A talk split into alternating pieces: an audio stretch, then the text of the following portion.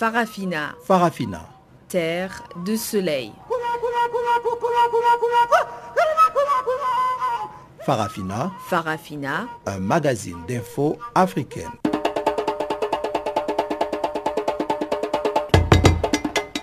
Présentation Pamela Kumba.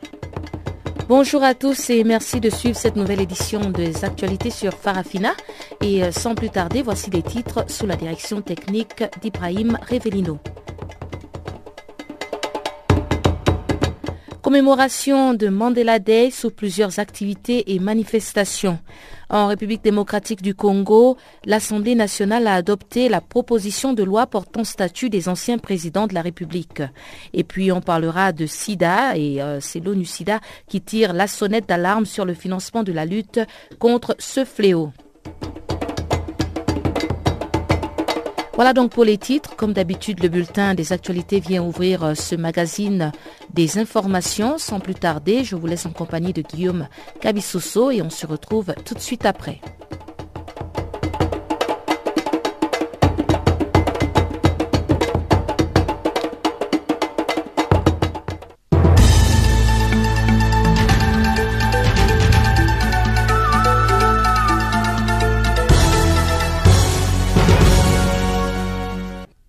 Bonjour. Les gouvernements et les rebelles du Soudan du Sud doivent signer jeudi un accord préliminaire de partage du pouvoir qui sera suivi d'un accord définitif le 26 juillet prochain. Ni le président sud-soudanais Salva Kiir, ni son ex-vice-président et leader rebelle Riek Machar n'ont rejeté les projets d'accord selon les ministères soudanais des Affaires étrangères dans un communiqué publié à Khartoum. L'accord définitif doit être signé le 26 juillet prochain en présence du président soudanais Omar al-Béchir et d'autres dirigeants de l'Afrique de l'Est. Salva Kiir et Riek Machar ont déjà convenu d'instaurer un cessez-le-feu permanent et de retirer leurs troupes des zones urbaines. Lors de pourparlers du 7 juillet dernier à Kampala en Ouganda, ils avaient également accepté un accord de partage du pouvoir qui doit voir Riek Machar retrouver la vice-présidence du pays. Un accord similaire avait été signé en 2015, mais il a été violé après une bataille meurtrière après laquelle Riek Machar s'est exilé. Au Cameroun, une personne a été tuée mardi à Bamenda, chef-lieu de la région du nord-ouest anglophone, où des affrontements entre l'armée et des séparatistes ont été signalés. La victime, qui était un combattant séparatiste, a reçu des balles devant un grand carrefour de la ville où des affrontements ont eu lieu entre forces camerounaises et séparatistes anglophones armés. Des témoins ont affirmé que des séparatistes armés avaient brandi mardi matin des armes en ville, demandant aux commerçants de fermer boutique. Un mot d'ordre de journée ville morte avait même été lancé par les séparatistes jusqu'à ce mercredi. La ville de Bamenda, épicentre de la crise anglophone, connaît depuis près d'une semaine un fort regain de tension ayant fait plusieurs morts. Cinq personnes, dont des étudiants, ont été abattues par l'armée les 11 juillet dernier en banlieue de la ville, à Bambili, selon l'ONG Centre pour les droits de l'homme et la démocratie en Afrique. Direction à présent la Sierra Leone où la police de Freetown a interpellé mardi les responsables d'une ONG et dispersé d'autres personnes qui voulaient protester contre une augmentation du prix du carburant. Il s'agit là de la première manifestation organisée en Sierra Leone depuis l'arrivée au pouvoir en avril dernier du président Julius Madabio. Amnesty International avait déploré depuis juillet l'échec du nouveau gouvernement sierra-léonais à rétablir les droits des manifestés et à poursuivre des policiers responsables de la mort des manifestants sous les régimes précédents. Mardi, Edmond Abou, qui dirige une association de défense des droits humains et sociaux, a été interpellé alors qu'il prenait la tête d'une petite manifestation pour protester contre l'augmentation du prix du carburant. Cette hausse fait partie des mesures budgétaires annoncées le 13 juillet, 100 jours après l'arrivée au pouvoir du président Madabio.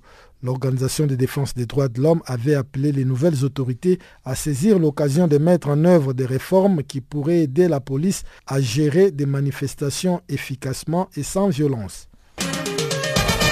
Le premier vol commercial depuis 20 ans entre l'Éthiopie et l'Érythrée a décollé mercredi d'Addis Abeba, une liaison qui vient ainsi concrétiser la spectaculaire réconciliation en cours entre les anciens ennemis de la Corne de l'Afrique. Ethiopia Airlines a précisé sur son site web que son vol à destination d'Asmara avait quitté l'aéroport international d'Addis Abeba après une cérémonie décrite comme un événement unique dans l'histoire de l'Éthiopie et de l'Érythrée.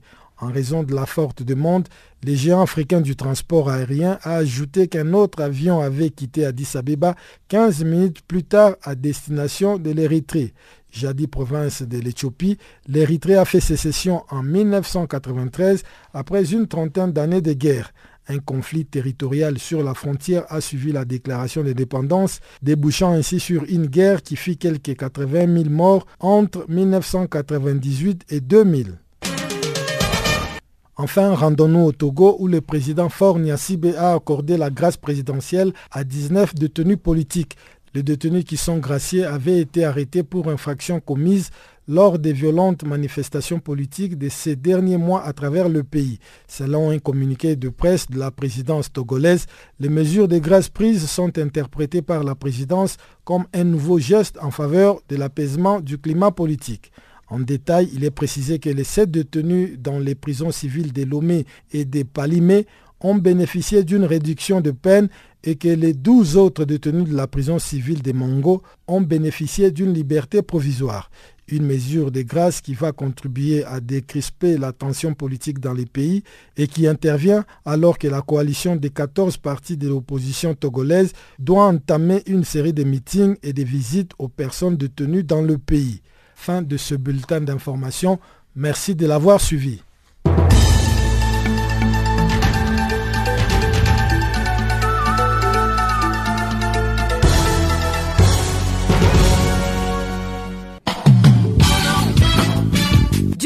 Sur Channel Africa.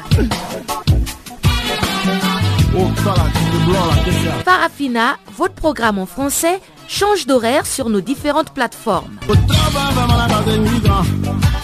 À partir du 1er novembre 2017, retrouvez-nous de 16h à 17h en temps universel sur DSTV, canal 802 et sur Internet live streaming à l'adresse channelafrica.co.za.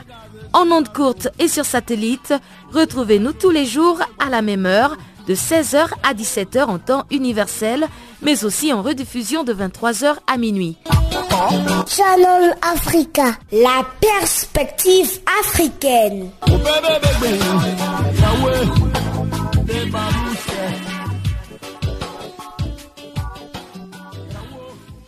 Bonjour à tous ceux qui viennent de se connecter. La grande actualité démarre avec la célébration de la journée internationale Nelson Mandela. Le monde entier célèbre donc ce 18 juillet le centième anniversaire de la naissance de Nelson Mandela, le premier président noir et le héros de la lutte contre l'apartheid en Afrique du Sud.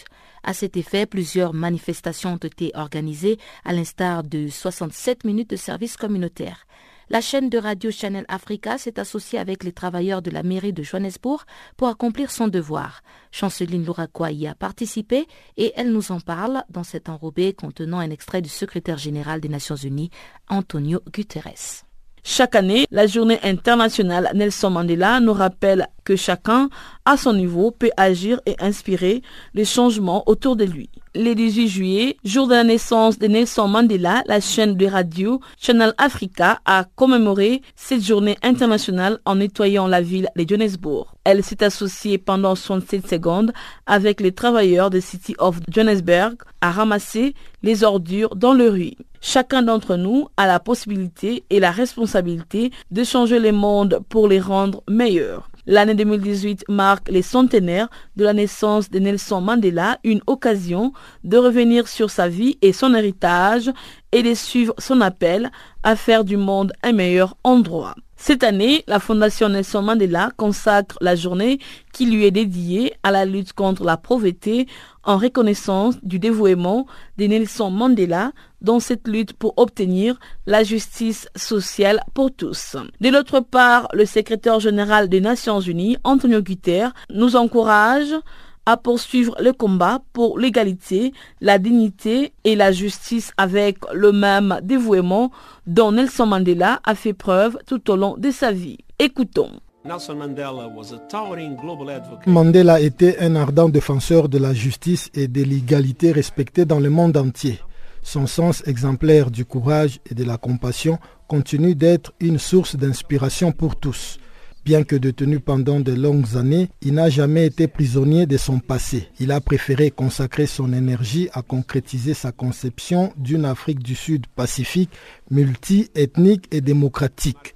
En ces jours où Nelson Mandela aurait eu 100 ans, nous commémorons les dévouements dont il a fait preuve tout au long de sa vie. Rares sont ceux dans l'histoire qui ont fait autant pour encourager à poursuivre ses rêves et à agir. Les combats pour l'égalité, la dignité et la justice continuent. L'héritage laissé par Madiba nous montre ainsi le chemin. La journée internationale Nelson Mandela fut proclamée par l'UNESCO le 10 novembre 2009 et est célébrée le 18 juillet de chaque année afin de commémorer la contribution de Nelson Mandela, militant de la cause anti-apartheid et premier président noir d'Afrique du Sud à la promotion d'une culture de paix. Durant cette journée, chaque citoyen du monde est appelé à consacrer symboliquement 67 minutes de son temps à une œuvre au service de la collectivité en mémoire des 67 années que Nelson Mandela a vouées à sa lutte pour la justice sociale,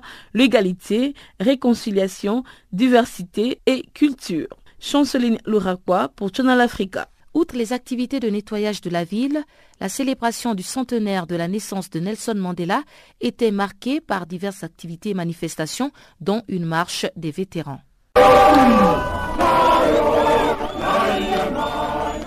Ils étaient des milliers de vétérans et aînés à prendre les rues de Johannesburg pour marquer ce centième anniversaire de la naissance de Nelson Mandela et dans la ville du Cap, à Machel, la veuve de Nelson Mandela, a dirigé la marche symbolique jusqu'au centre du Congrès international de la ville où le défunt héros avait prononcé son premier discours à sa sortie de prison en 1990. La fondation Nelson Mandela, quant à elle, a organisé au domicile de Madiba à Johannesburg une cérémonie conviant plusieurs hautes personnalités. L'ex-président Thabo était parmi les invités d'honneur et il a déclaré qu'il était facile d'honorer l'héritage du premier président sud-africain avec des mots, mais il était beaucoup plus difficile de regarder ce qui n'a pas fonctionné depuis 1994 et de prendre des mesures pour relever les défis du pays. Nous avons maintenant le défi de transformer cela en action pratique afin qu'il ne reste pas seulement un slogan.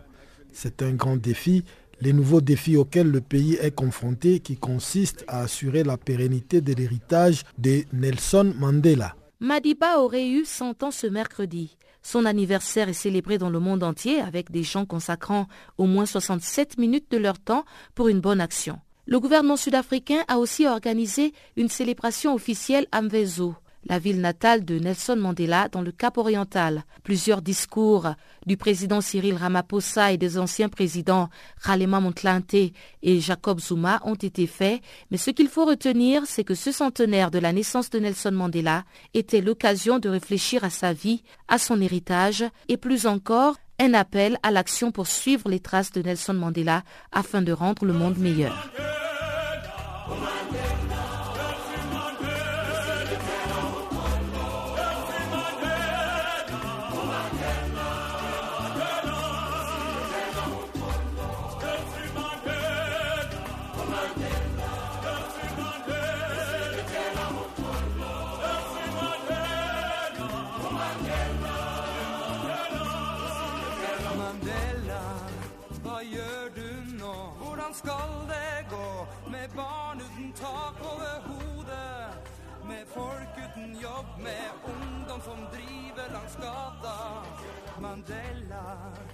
En République démocratique du Congo, l'Assemblée nationale a adopté mardi la proposition de loi portant statut des anciens présidents de la République élus et fixant les avantages accordés aux anciens chefs des corps constitués.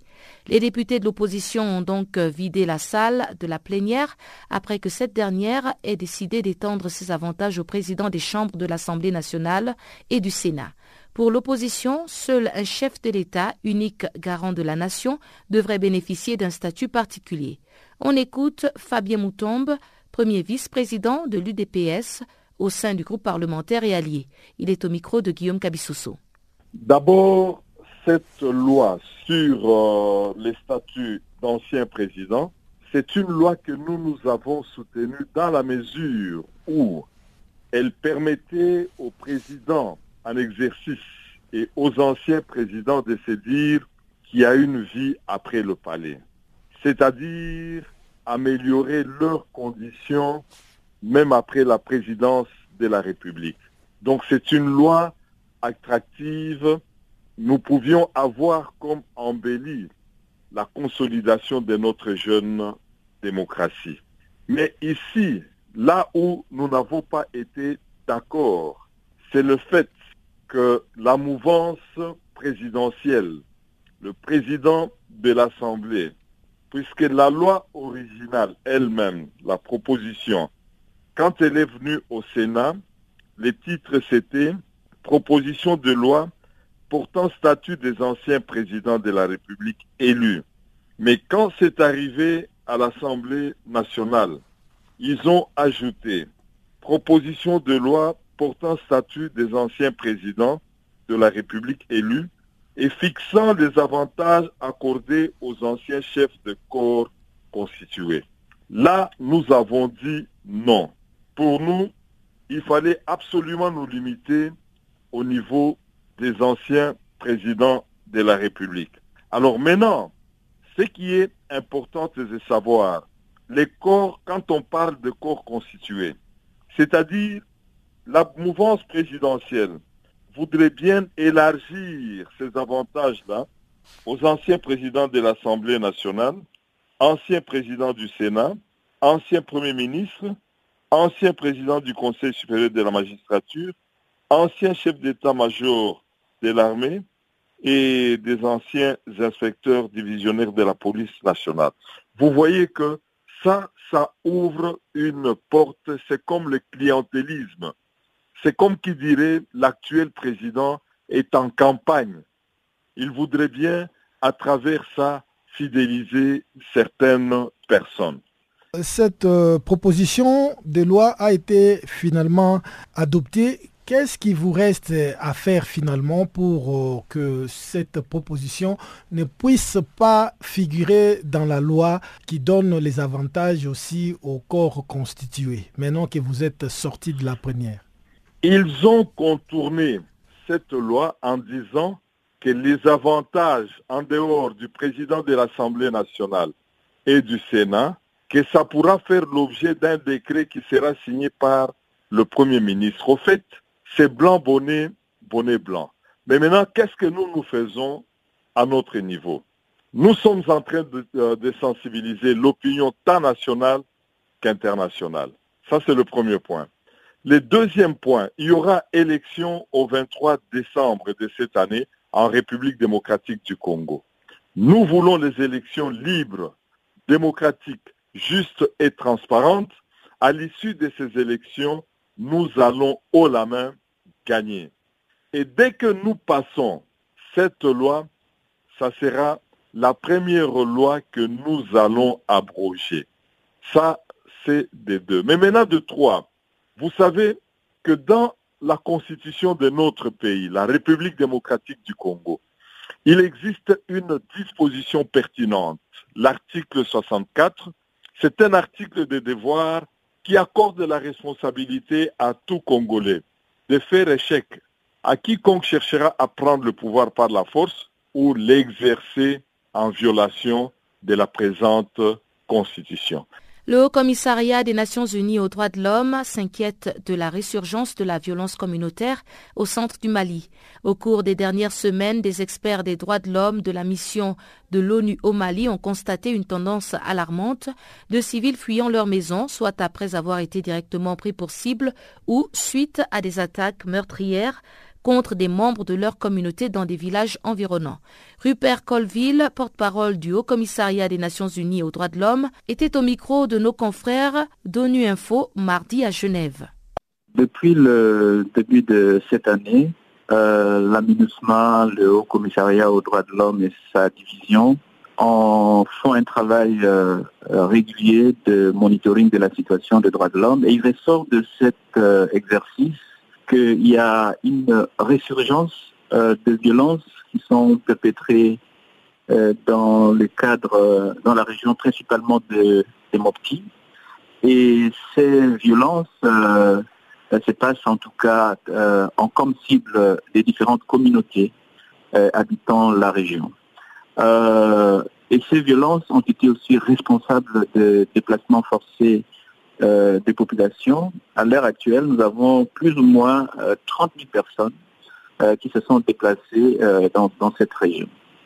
C'est les résultats de, de, violences qui sont qui, visent principalement des civils, qui sont perpétrés par les milices communautaires visant d'autres communautés et d'autres personnes aussi, des, civils, ont été euh, la cible euh, des attaques euh, des personnes des groupes armés radicaux qu'on appelle les groupes terroristes. Donc au total, depuis le début de l'année, nous avons recensé 99 incidents entre guillemets de violences communautaires. Je le dis bien parce que les populations qui vivent en dehors de la région, des régions où il y a les violences communautaires, ne sont pas visées par le simple fait qu'ils appartiennent à des communautés.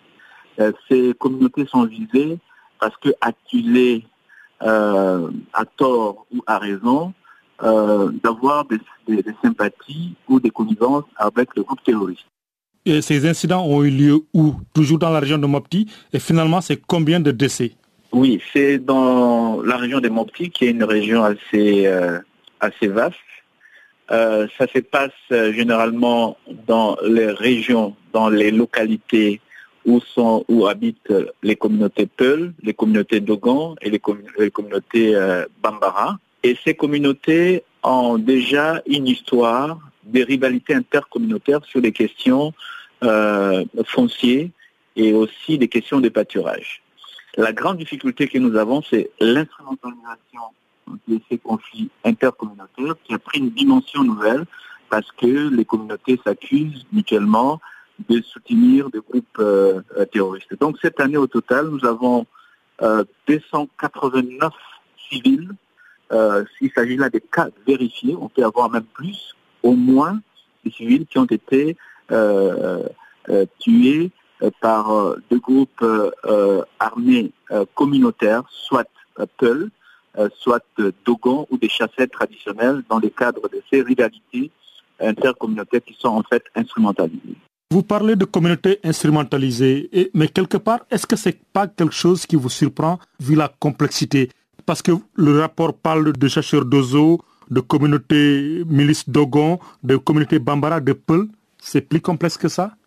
Oui, c'est assez complexe parce que, comme euh, euh, je l'ai dit, euh, ce sont des communautés qui ont déjà qui vivent déjà dans un héritage de conflits intercommunautaires sur des questions du contrôle des ressources naturelles, notamment les questions, les questions foncières ainsi que les questions de pâturage. Donc le conflit existe depuis, euh, depuis des générations et des générations. Maintenant, c'est la dimension euh, de ciblage des communautés qui sont accusées, à tort ou à raison, euh, d'être proches de groupes terroristes ou d'être des, informateurs de, de l'armée malienne. Donc le tout se passe à ce niveau-là. Et euh, ce qui est assez assez grave, c'est que les attaques qui sont commises, euh, qui sont perpétrées dans un village, c'est par exemple la partie euh, du village qui est attaquée. L'autre partie habitée par le Bambara et les, euh, les Dogon n'est pas attaquée. Dans d'autres villages encore, c'est la partie euh, Peul, la partie Dogon qui est attaquée par le groupe non identifié. Donc vous voyez, c'est le ciblage des communautés dans ces attaques qui posent problème.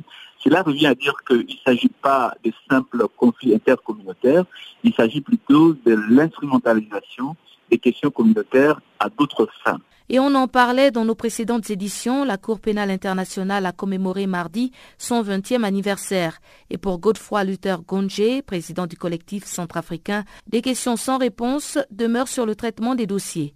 Dans l'extrait qui suit, il revient notamment sur la libération de Jean-Pierre Bemba, accusé de crime en Centrafrique. Ce qui crée la spécificité ou notamment la particularité du fonctionnement de la Cour pénale internationale, c'est une juridiction d'exception. Les éléments de preuve, généralement, euh, veulent qu'il y a des actes qui sont posés. Et pour que les actes puissent être posés, il faut qu'on fasse ce qu'on appelle des investigations. Il faut qu'on puisse notamment se fonder sur ce qu'on appelle des preuves irréfragables. En ce moment, on peut déclencher, c'est-à-dire des poursuites à l'endroit des présumés coupables. Dès lors que la lourdeur de la procédure même pose comme problème, déjà dans son fonctionnement, certainement, on ne pourrait qu'arriver à un moment où la procédure, on ne peut pas parler d'une procédure, une procédure légère, une procédure où euh, elle a cette, cette spécificité-là. Donc, du coup, au moment de l'instruction, il faut que la chambre d'accusation mène ses investigations. Il faut qu'effectivement, la chambre d'accusation soit rassurée que les éléments qu'ils avancent soient des éléments qui sont fondés et que les éléments soient probants, parce que la justice qui va rendre ne va pas que lier la main d'une nation, mais de toute une humanité. Et l'humanité est appelée à observer la sentence. Mais dans le cas d'espèce, en, revenant sur le sujet Bemba, il y a eu des faits qui se sont produits en République centrafricaine en 2003, poursuivant notamment Jean-Pierre Bemba étant comme commoditaire de ces actes, mais par rapport à la mémoire de ces martyrs, nous constatons que la CPI vient encore de rendre une fois de plus une justice à caractère honteux. Cette décision a notamment impacté et notamment a pu décrédibiliser son fonctionnement sur le plan que beaucoup de voix se sont levées après les verdicts qui ont été prononcés par cette Cour, automatiquement, les Africains et même ceux, les professionnels du droit, se sont levés pour dire que cette justice est, côté, est passée à côté de la plaque. Il y a eu effectivement des actes qui ont été posés par les éléments de Jean-Pierre Bemba en réplique centrafricaine et ces actes sont violations du traité de Rome. Mais nous ne savons pas pourquoi aujourd'hui, lorsque Jean-Pierre Bemba a relevé appel, on a procédé à un acquittement. Est-ce que c'est une décision à caractère, euh, à caractère politique? Est-ce que c'est le droit qui a été appliqué dans son sens, dans son contexte stricto sensus La question se pose et on n'a pas de réponse jusqu'alors. Je vais profiter pendant que nous y sommes, pendant que nous sommes en train de parler de la Centrafrique. Que pensez-vous de la présence des Russes et des négociations qu'ils essaient de tenir avec euh, les différents groupes rebelles? Nous constatons que la Russie en République centrafricaine aujourd'hui avec une branche armée, la Russie aujourd'hui euh, veut entre guillemets aider le président Touadéra à restaurer l'ordre et la sécurité. La Russie veut aujourd'hui, euh, par sa politique stratégique, géostratégique, devenir le nouveau maître du monde, à ce que nous constatons, avec son allié qui est aujourd'hui la Chine. Il faut dire les choses et appeler le chien par son nom. Nous constatons qu'aujourd'hui, la présence russe en République centrafricaine, du point de vue sécuritaire, nous pouvons que saluer l'action étant comme telle. Mais nous restons un peu dubitatifs dans le sens où quel est l'intérêt exactement de ces Russes aujourd'hui en République centrafricaine? Ils sont, sont venus aujourd'hui aider le peuple centrafricain qui n'a pas pu apporter euh, des réponses des réponses appropriées par rapport à la crise qui gangrène la République centrafricaine depuis toute une décennie, nous n'avons pas de réponse. Nous sachons qu'au niveau de la sous-région, est-ce que la Russie veut passer aujourd'hui un message fort au niveau de la communauté internationale qui sont devenus le nouveau maître, notamment du monde, sur le plan militaire? Est-ce que c'est sur ce point que la Russie a fait son atterrissage en République centrafricaine? L'on se pose la question. Et lorsque nous creusons encore davantage, la République centrafricaine aujourd'hui dispose des ressources minéraires la République centrafricaine dispose des ressources naturelles. Est-ce que la présence aujourd'hui des Russes, notamment, est-ce qu'il y a eu un contrat dans l'obscurité qui a été conclu avec les autorités actuelles, avec la Russie, afin notamment de restaurer l'ordre et la sécurité en République centrafricaine, notre parti, aller encore, c'est-à-dire à cette politique de prédation par rapport à, nos richesses, à cette politique notamment de pillage par rapport à, à nos richesses, la question se pose et nous n'avons pas de réponse. Et nous pensons que en analysant de jour en jour, nous nous rendons compte que la présence notamment de Russes aujourd'hui en République centrafricaine, ils ne sont pas venus que seulement pour aider le peuple centrafricain. Ils sont venus exactement parce que l'on se rend compte qu'effectivement, il y a des richesses qui intéressent aujourd'hui la Russie, au même titre que dans le passé, l'Afrique du Sud aussi a été en République centrafricaine notamment pour essayer de signer un pacte avec le général Bozézé à l'époque. Les salariés des médias publics en Guinée-Bissau ont entamé mardi un arrêt de travail de trois jours pour réclamer de meilleures conditions de travail. Ils rejoignent ainsi un mouvement de grève intermittent lancé en juin par les syndicats de fonctionnaires dans le pays. Guillaume Cabissoso pour le compte rendu. La radio et la télévision nationale ont interrompu leurs émissions. Le quotidien national Nompicha n'est pas paru et l'agence nationale de presse ANG a également cessé de publier des dépêches. Les journalistes et techniciens réclament des meilleures conditions de travail, notamment des salaires dignes et des primes de reportage, l'intégration de tous les stagiaires dans les différentes rédactions et des moyens de transport pour leur déplacement selon leurs représentants. Le salaire minimum au journal Nompicha est de 45 000 francs CFA, environ 68 euros, 60 000 francs CFA, l'équivalent des 90 euros à la radio nationale, et de 120 000 francs CFA, soit 180 euros à la télévision. Par ailleurs, la centrale syndicale UNTG a maintenu son mot d'ordre de grève de trois jours par semaine dans la fonction publique. Nous maintenons la pression en paralysant l'administration jusqu'à obtenir gain de cause, a déclaré Giulio Mendoza, le secrétaire général de l'UNTG, la centrale la plus représentative dans la fonction publique avec 8000 membres sur quelques 13 000 fonctionnaires. L'UNTG a lancé début juin un mouvement de grève perlé pour réclamer un relèvement du salaire minimum de 19 200 francs CFA, environ 29 euros, à 59 000 francs CFA, près de 90 euros, et de meilleures conditions de travail. La Guinée-Bissau a traversé des turbulences politiques depuis la destitution en août 2015 par le président José Mario Vaz de son premier ministre Domingos Pereira, chef du Parti africain pour l'indépendance de la Guinée et du Cap-Vert, auquel Vaz appartient également. Un accord de sortie de crise a été conclu au sommet extraordinaire de la communauté économique des États d'Afrique de l'Ouest le 14 avril dernier à Lomé, au Togo il a abouti à la désignation d'un Premier ministre de consensus chargé de conduire les pays aux législatives le 18 novembre prochain. La situation des droits de l'homme en République démocratique du Congo devient de plus en plus alarmante. Depuis le début de cette année, le Bureau conjoint des Nations Unies aux droits de l'homme a enregistré une augmentation des violations des droits de l'homme dans la province du Nord Kivu. Reportage Gisèle Kaimbani, notre correspondante à l'est de la RD Congo. 3316 violations des droits de l'homme ont été enregistrées sur l'Assemblée du territoire de la République démocratique du Congo entre janvier et juin 2018, selon les chiffres du Bureau conjoint des Nations Unies aux droits de l'homme présenté ce mercredi lors de la conférence hebdomadaire de la MONUSCO. Pour les directeurs du BCNIDH, les chiffres enregistrés à ce premier semestre 2018 sont en hausse par rapport à ceux enregistrés l'année passée à la même période et dont les provinces de l'Est de la RDC sont les plus touchées avec le Nord qui voit la tête. Aziz Choi. Entre janvier et juin 2018, le Bureau conjoint des Nations Unies aux droits de l'homme a documenté 3316 violations et atteintes aux droits de l'homme sur l'ensemble du territoire de la République démocratique du Congo. Forte augmentation par rapport à la même période de l'année dernière, où nous avions enregistré 2822 violations. Cette augmentation globale est préoccupante, notamment au vu des violations de plus en plus généralisées des droits civils et politiques, de la persistance des restrictions à l'espace démocratique, alors que le pays se prépare à des échéances électorales déterminantes pour la stabilité de la région. Cette détérioration de la situation des droits de l'homme est également due à la persistance de conflits interethniques et intercommunautaires, ainsi qu'à l'activisme accru de plusieurs groupes armés et milices, confirmant une fois encore des tendances déjà relevées en 2013 et 2017. Sur l'ensemble du territoire de la RDC, les agents de l'État sont responsables de près de 64% de ces violations, dont l'exécution extrajudiciaire d'au moins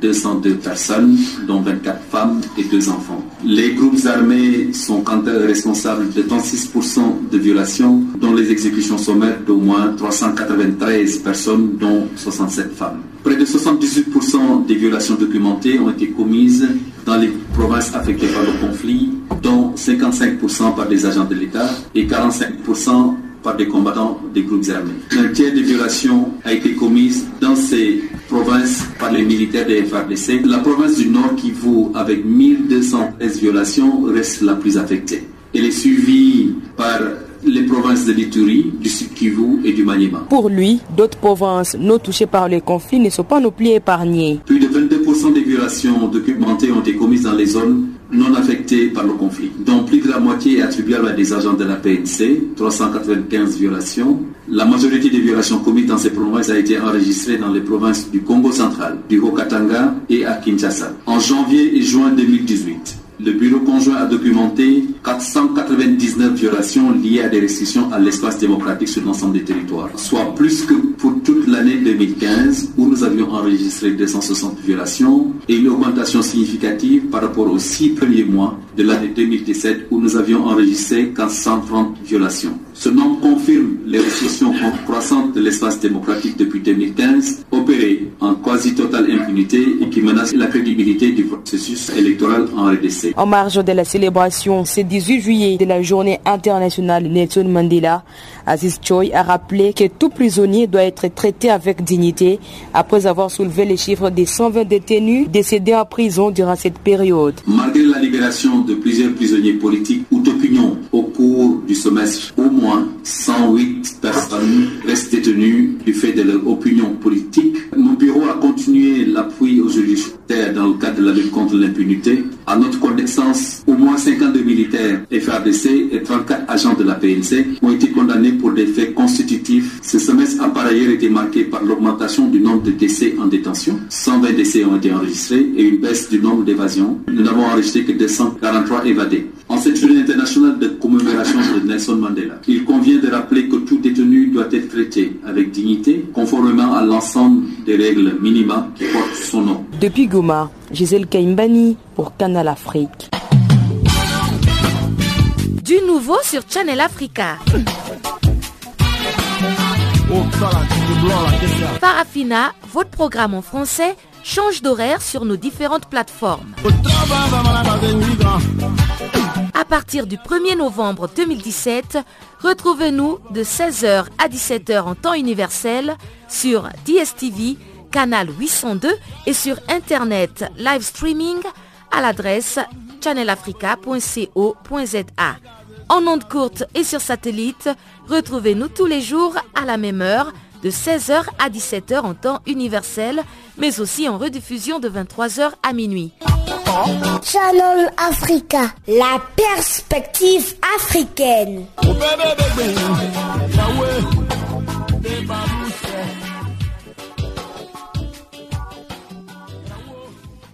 Suivez à présent le bulletin économique pour marquer la deuxième partie de ce magazine des actualités et c'est tout de suite avec Chanceline Louraquois.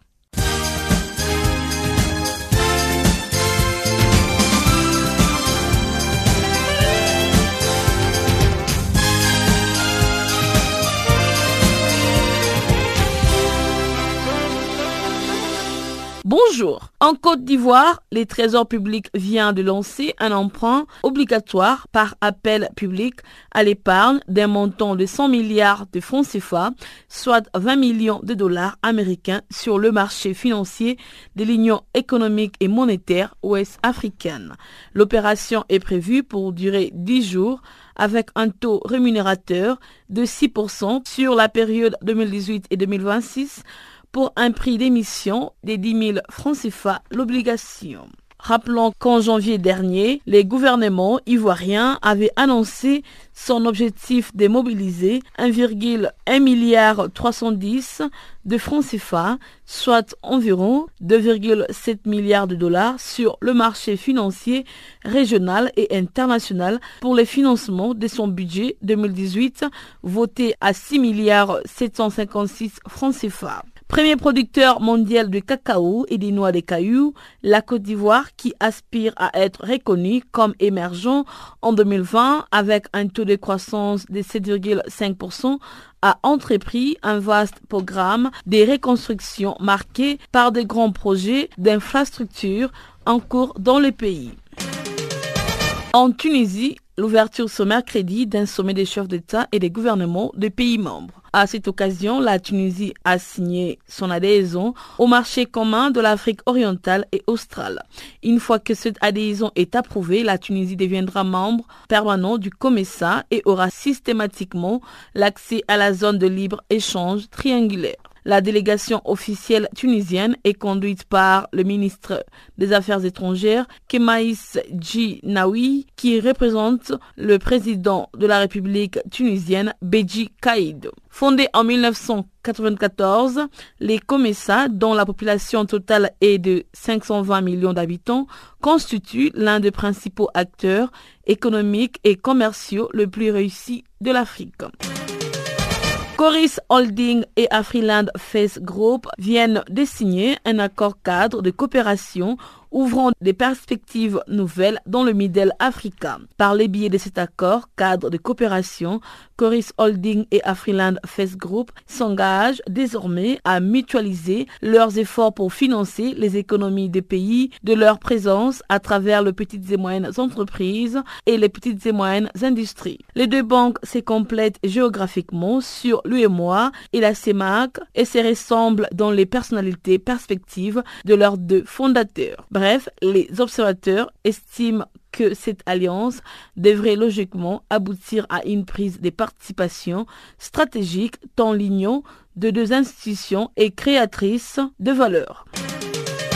Au Niger, un peu plus d'une année après la pause symbolique de la première pierre du chantier des constructions du troisième pont sur le fleuve Niger à Niamey en mars 2017 par le président de la République, Mamadou Issoufou, les travaux ont effectivement démarré le mardi. C'était au cours d'une cérémonie présidée par le ministre nigérien de l'équipement Kadi Abdoulaye et l'ambassadeur de Chine près le Niger, Zhang Lijan. Baptisé pont général Seini Kunche en hommage à l'ancien président nigérien, cet ouvrage est conçu, construit et financé par la Chine à hauteur de 44 milliards de francs CFA.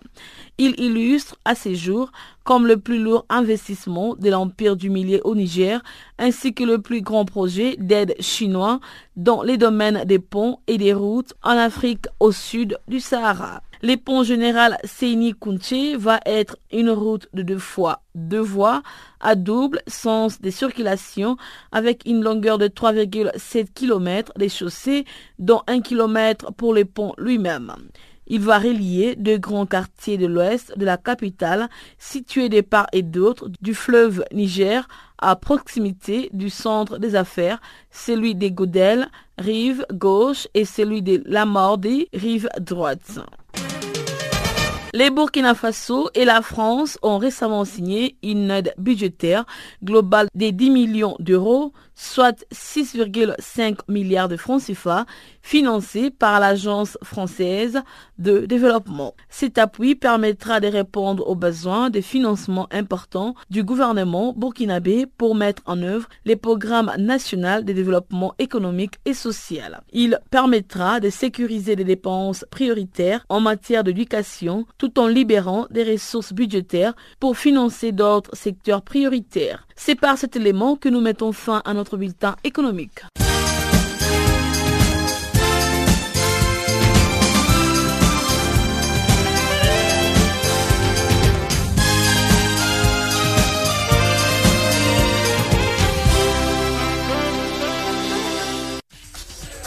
Cette jeune fille-là, j'ai peur de danser avec elle. Hein.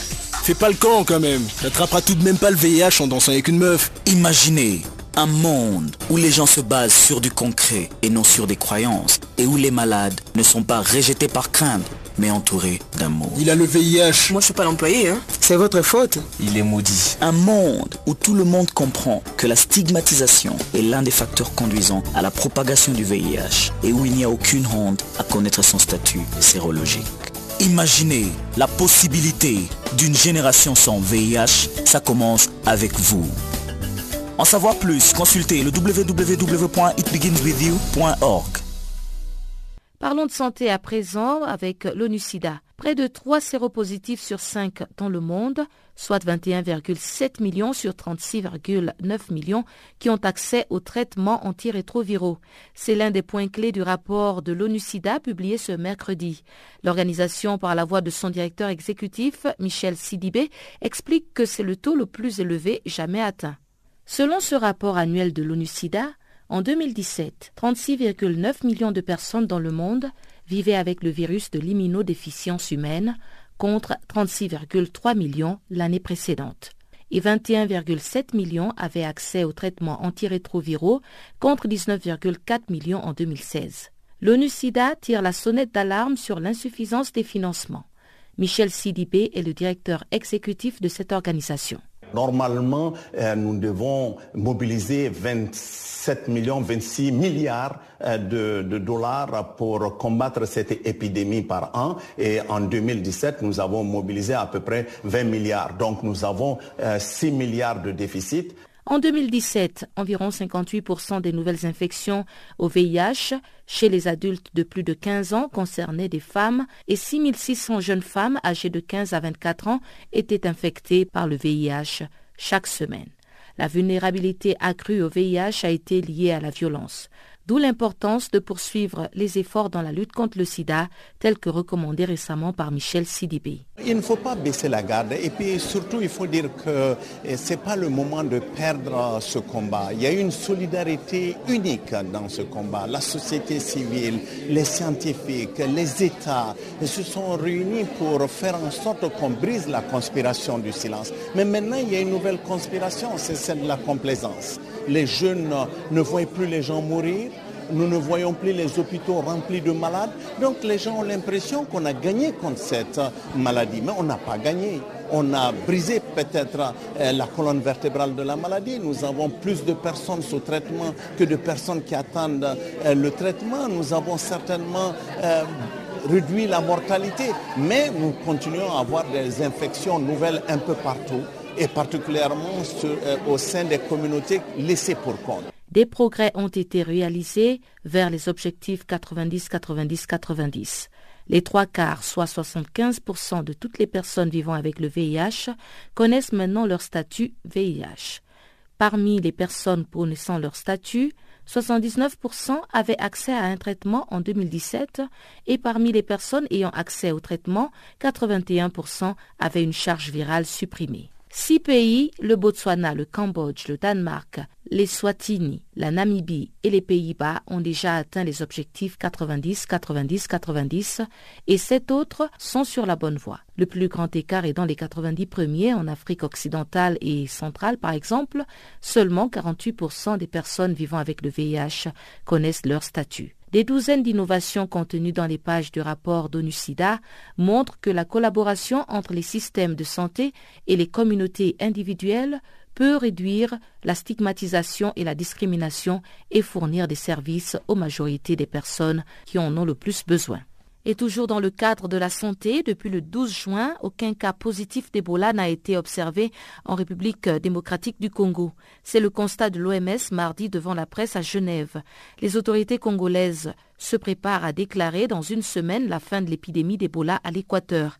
Et selon la porte-parole de l'OMS, Fadela Shaib, le ministère de la Santé de la République démocratique du Congo a entamé un compte à rebours jusqu'au 24 juillet pour marquer la fin de l'épidémie. Suivez ces propos recueillis par nos confrères d'ONU Info. Le 12 juin est la date à laquelle la dernière personne à avoir contracté Ebola a passé deux périodes d'incubation, à savoir 21 jours deux fois, sans qu'il y ait un autre cas positif. Et cette personne euh, s'en est sortie. Donc à partir du 12 juin, on compte. Le 24 juillet est la date où officiellement on peut déclarer la fin de Ebola et on le fera officiellement le lendemain et on laissera le soin aux autorités de la République démocratique du Congo de euh, donner tous les détails de comment ils ont géré avec l'aide de la communauté internationale cette neuvième flambée d'Ebola. Ce n'est pas la première fois que la RDC connaît Ebola, c'est la neuvième fois. Et justement, par rapport à, cette neuvième flambée, quelle est la différence par rapport aux autres et quelles leçons en tire l'OMS Nous avons eu une leçon très très dure euh, pendant l'épidémie d'Ebola en 2014-2015 et nous avons appris la leçon. Je pense que le monde attendait énormément de l'OMS et en fin de compte, la réponse n'a pas été à la hauteur vraiment des attentes.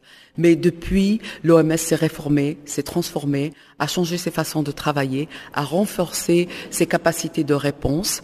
Et au bout de quelques heures de la déclaration du premier cas d'Ebola en RDC, le 8 mai, nous étions sur place. Nous avons déployé plus de 300 personnes euh, sur place, des logisticiens, des épidémiologistes, des cliniciens, des spécialistes de la communication.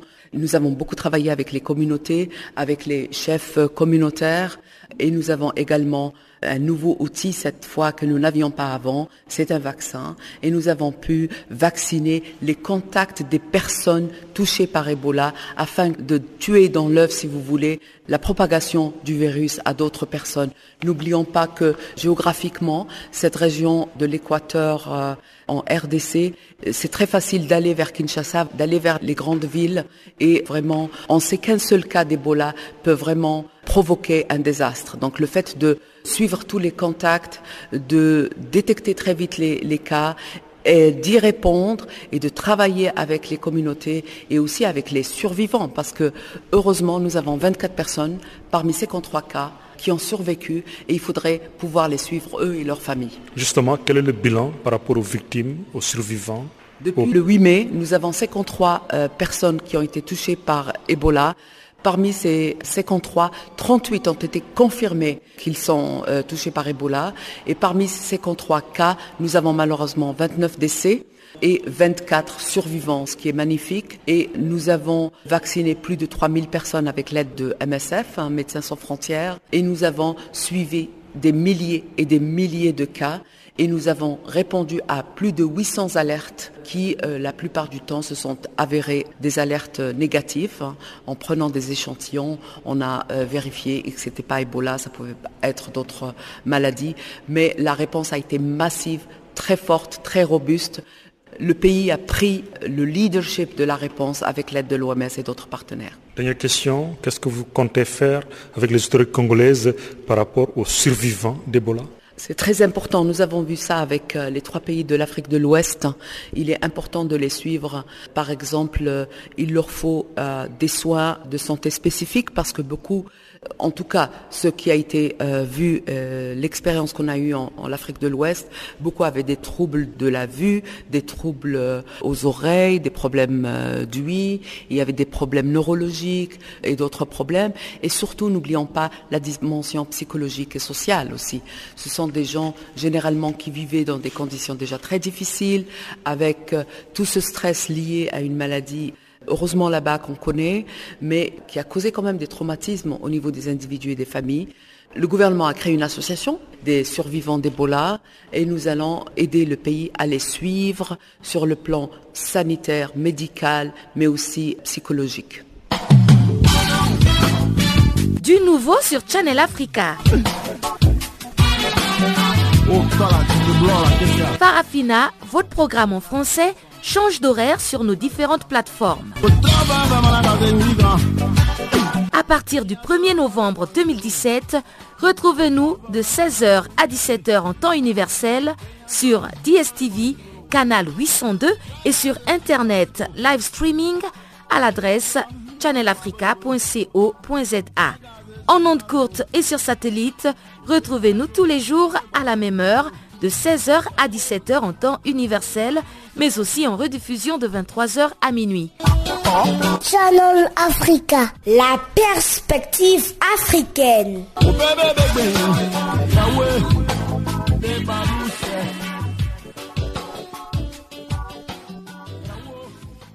Chanceline Louraquois revient à l'antenne pour nous présenter le bulletin des sports.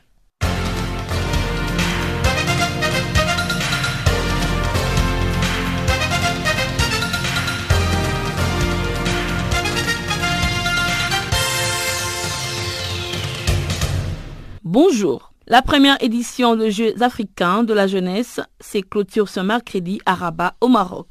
Parmi les résolutions, l'organisation d'une assemblée générale élective en novembre prochain pour connaître les nouveaux présidents de l'institution. Pendant ces temps, c'est l'Algérien Mustapha Beraf, premier vice-président, qui continue d'assurer l'intérim jusqu'à la prochaine élection. L'Association des comités nationaux olympiques d'Afrique élira son président entre le 28 et le 30 novembre prochain à Tokyo. Les patrons sortants, Lassana Palinfo, en poste depuis 2005, ne briguera pas de nouveau un mandat. Sa réélection avait été de facto invalidée par le tribunal arbitral du sport. Son rival, le Camerounais Ahmad Kalkaba Malboum, ne se prononce pas sur sa participation pour le moment.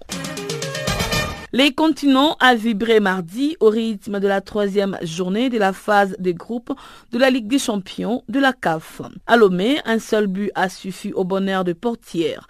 Il est l'œuvre d'Aï Kisimbo, Oulend, qui profite de l'hésitation de la défense des Mamelody Sundowns par un but à zéro.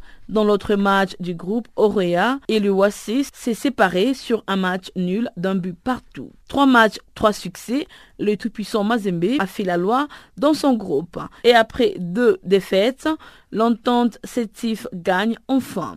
De l'autre part, l'Astogo Port s'est relancé dans son groupe avec une première victoire.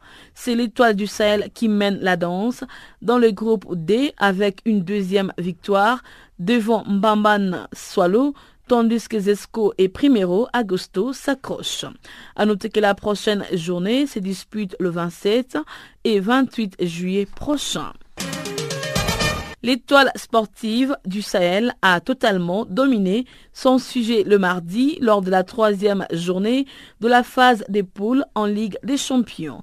En déplacement au Swaziland sur le terrain du co-leader Bamban Swallow, les gardes sous ont fait parler leur supériorité pour dérouler un match par 3 buts à 0 et s'offrir ainsi 3 points d'avance en tête. Face à un adversaire moyen, les joueurs de l'étoile du Sahel ont réalisé l'essentiel et prennent du coup seule la tête du groupe D. Cette victoire a été remportée en grande partie grâce à deux nouvelles recrues, Karim Aoudi sur une passe décisive de Maher Anachi qui s'est illustré par la suite en s'inscrivant les seconds buts des étoiles. Ces deux réalisations ont été inscrites aux 14e et 32e minutes.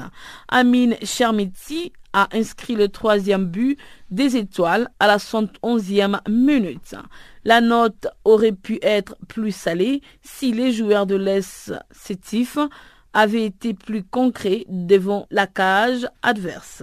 Suite à ces succès, l'étoile du Sahel, seule la tête du classement du groupe D de la Ligue des Champions avec 7 points et peut déjà se qualifier dès la prochaine journée.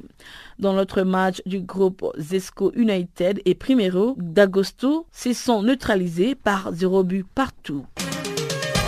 Après un péril au Bangladesh, à Trinité et Tobago et Malte lors des deux dernières années, Thomson Fit revient sur le continent qu'il a vu débuter sa carrière de sélectionneur. Les Belges a été nommé mardi nouveau patron du staff technique de la Gambie engagé dans les éliminatoires de la Coupe d'Afrique des Nations 2019. Passé par l'Éthiopie, le Malawi, la Namibie ou encore le Zimbabwe, Saint-Fiet était libre de tout contrat depuis son limogeage de la tête de Malte il y a deux mois. Ses dirigeants n'avaient pas apprécié qu'il soit annoncé sur un shortlist d'entraîneurs au Cameroun. Les voilà désormais à la tête des Scorpions pour le 9 mois prochain.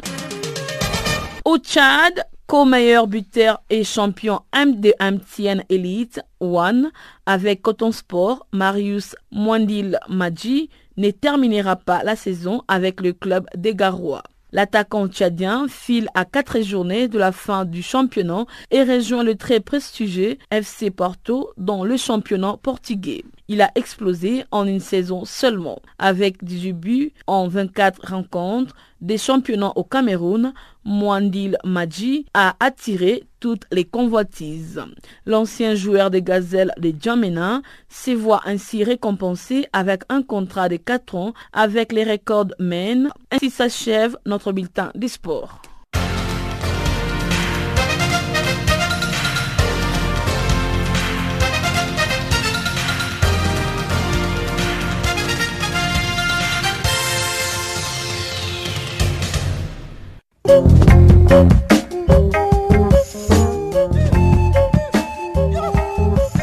Et voilà qui vient mettre un terme à cette édition de Farafina. Encore une fois, merci de l'avoir suivi. Je vous rappelle que la technique était assurée par Ibrahim Revelino.